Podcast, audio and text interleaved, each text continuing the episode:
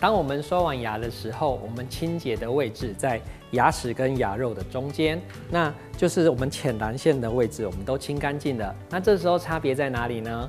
牙缝还没有清洁所以我们可以看看在我们深蓝线的部分也就是牙缝的位置我们还没有清洁到哦。那这个时候通常我们会建议使用牙线使用牙线的时候左边跟右边两颗牙齿。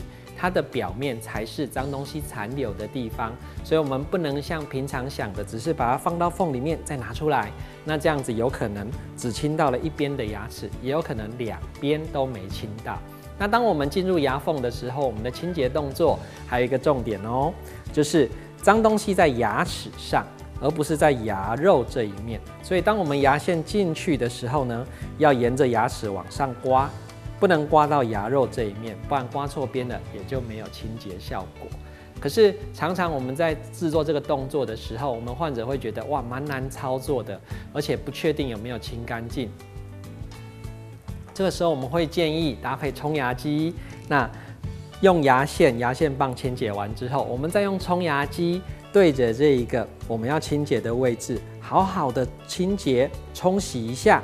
就会把里面的残屑都清出来，造成它的清洁后更彻底。所以我们要怎么清洁牙缝呢？我们继续讲解哈。在牙线的部分，要沿着牙齿的表面刮除。那另外一边同样的动作也要刮除。刮除完之后呢，我们搭配冲牙机再做一次冲洗。这个时候里面的残屑会清得更干净。用牙尖刷是不是一样的状况呢？是的。当我们用牙尖刷的时候呢，左边先清洁，右边也清洁，清干净之后，这个时候尤其是用牙桥底下不能用牙线的地方，我们搭配冲牙机继续做冲洗，就可以让它的效果变得非常好哦。